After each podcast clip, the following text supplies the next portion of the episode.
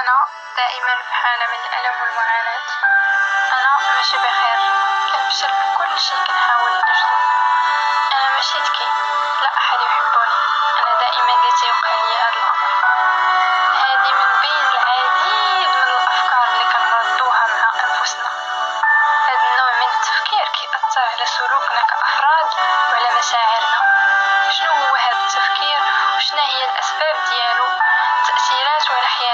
وكيفاش ممكن تخلص منه أو تقلل بقاو معايا؟ للإجابة السلام عليكم. كنتمنى تكونوا بأفضل الحال أنتم الآن في الاستماع للحلقة الأولى على بودكاست حفيظة. موضوع اليوم للأشخاص اللي كيحسوا أن تفكيرهم يميل للسلبية في غالب الوقت وكذلك للأشخاص اللي كيحاولوا يتخلصوا من هذا النوع من التفكير لكن ما عرفوش كيفاش.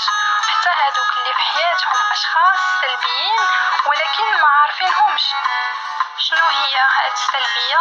في وجهة نظري كتعريف هي أن بعض الأشخاص دائما كيشوفوا الحياة بسوداوية وغير راضين على أي شيء وكنلقاوهم دائما كيتشكاو وكيوضعوا أسوأ السيناريوهات الممكنة. راه حياتك هي واحد المكان اللي كتخلق فيه مشاعر ووجهات نظر معتقدات ومواقف جديدة. بالتالي يمكن لك إنشاء أو تغيير الظروف العلاقات النتائج وأي حاجة أخرى في عالمك الخارجي. يعني فاش كتحسن نفسك فانت في المقابل أو بالموازاة تتحسن من حياتك. وباش تكون قادر تاخد هاد الخطوة وتزيد لقدام خاصك تعرف شنو هي الأشياء اللي تتخليك ترجع للوراء أو تفكر بسلبية. جمعت لكم هاد الأشياء خمس نقاط. النقطة الأولى انعدام أو قلة الثقة بالنفس. النقطة الثانية هي التربية الخاطئة. النقطة الثالثة هي المواقف الحزينة أو الصدمات العاطفية اللي تعرضت لها سواء حاليا أو في الماضي. النقطة الرابعة اللي هي التفكير الزائد يعني كتفكر بزاف. النقطة الخامسة اللي هي المحيط. يقول روبن شارما من أكثر الأشياء المحزنة في الحياة هو الوصول إلى النهاية والنظر إلى الوراء في ندم مع العلم أنه كان بإمكانك فعل الكثير وكان لديك الكثير. وهذه المقولة أنا متأكدة أن أغلبيتنا كنحسوا بها أو قلناها في مراحل حياتنا. بالنسبة لي أهم تأثير للتفكير السلبي أنك كتبطأ من حياتك أو كتبقى في القاع وما دير حتى شي حاجة سوى التذمر والشكوى. ناهيك عن التأثيرات النفسية فهو يؤذي القدرات الجسدية. إذا في نظركم شنو؟ الحل؟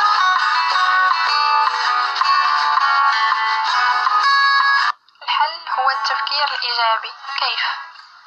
بأنك تركز على نقاط قوتك بأنك تدرب العقل على سلوكيات جديدة والأخطاء اللي ارتكبتيها شوفها كتجارب تعلمتي منها بالنسبة للنقطة الأولى يمكن ليك حضور دورات تدريبية لتعزيز الثقة بالنفس قراءة الكتب. وأفضل طريقة بالنسبة لي هي الصلاة والدعاء كيخليك مطمئن ومرتاح البال وأن أي حاجة في الحياة كتوقع لسبب يمكن حنا كنشوفوه شيء سيء ولكن الله وحده هو الذي يعلم. ثم أنك ترضى بقضاء الله وقدره.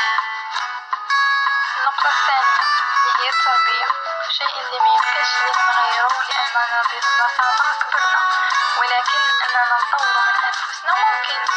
وما نربيوش أطفالنا بنفس الطريقة. النقطة الثالثة يقول إبراهيم الفقي أن حل المشاكل يكمن في الماضي لكن لا يمكن تغيير الماضي. لكن يمكنك أن تغير الطريقة التي يؤثر عليك بها. يعني ما تخليش الماضي ديالك يتحكم فيك. ومثال إلا جرحك شي حد أو قلل من قيمتك في الماضي. ما تسمحش لشي حد آخر يكرر معاك نفس الحاجة الآن أو في المستقبل. الرابعة أكبر مشكلة للبعض وأنا شخصيا كنعاني منها اللي هي التفكير الزائد كنفكر بزاف ديالي لا يتوقف عن التفكير حتى عندما أريد النوم. والحل باش نخفف منه هو كنشغل نفسي طوال النهار وكنخطط لليوم باش ما نقولش اش ممكن ندير اليوم يعني تفادي الضياع وتفادي الفراغ. فاش كتخطط اليوم ديالك قبل يعني انت كتوضع واحد السلسلة عبارة عن حلقات وكتبقى تمر من حلقة لحلقة. الحلقة الاولى الثانية الثالثه حتى كينتهي اليوم ديالك. وأهم نقطة هي النقطة الخامسة وتركتها للأخير. مهمه بزاف أهم حاجة في الحياة تكون كتعرف تختار الأشخاص اللي من حولك. إذا كانت كتربطك علاقة مع أشخاص كيتشكاو باستمرار وكيركزوا على الجانب السلبي في كل الأمور وما يتغيروا أو يحسنوا من وضعهم مع الاسف حتى انت غادي تتأثر حيت ما كيعطيوكش الالهام أو كيتحداوك باش تولي أفضل. اذا دوز الوقت مع ناس.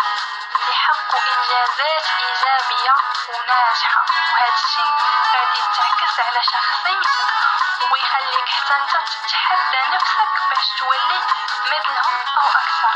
في أي مجال الصحه الدخل السعاده فقط واحد التوضيح بالنسبة لهذه النقطة الأخيرة. هذا الشيء لا علاقة له مع مقارنة نفسك بالآخرين يعني أنك تضل طول اليوم تتصفح مواقع التواصل الاجتماعي وتقارن حياتك مع عشرة دقائق من حياة واحد الشخص اللي أنت في الأصل ما عارفش حياته الطبيعية كيف دايرة. نعطيكم مثال إذا كنتي مع أشخاص ولا واحد جروب كيمارسوا الرياضة دائما غتكونوا في الجلسات ديالكم في الاجتماعات ديالكم. دائما كيهضروا على الرياضة. أنا تمرنت ساعتين أنا تمرنت في هاد لاماشين أنا جريت كذا أنا فعلت كذا فغادي يحمسوك. يعني حتى أنت إلا ما كنتيش كتمارس الرياضة غادي يحمسوك. تحفز تقول حتى أنا بغيت نجرب هاد الشعور حتى أنا بغيت ندير كذا وكذا وكذا الرياضة غير مثال قيس عليها أي جانب من جوانب الحياة. تخيل لو كنت بمحاط بأشخاص اللي إيجابيين وباغيين يزيدوا في حياتهم القدام وباغيين يطوروا من أنفسهم فحتى أنت كتكون عندك واحد الطموح أنك تبغي تكون أنت شخص أفضل أنك تتطور من القدرات ديالك باش تولي أفضل. ما نتكلم لكم على هذه النقطة أكثر أنا بغيتكم تجربوا بأنفسكم حيطوا نفسكم بأشخاص اللي إيجابيين اللي كيحبوا الحياة اللي باغين يزيدوا القدام وكمعلومة ختامية لهذا البودكاست أن التفكير الإيجابي كيخلي أجهزة المناعة تولي قوية على عكس التفكير السلبي كنتم معي على بودكاست حفيظة. كنتمنى أني كنت خفيفة على مسامعكم وشجعوني إذا عجبكم المحتوى وما تنساوش طاقة إيجابية. حياة أفضل.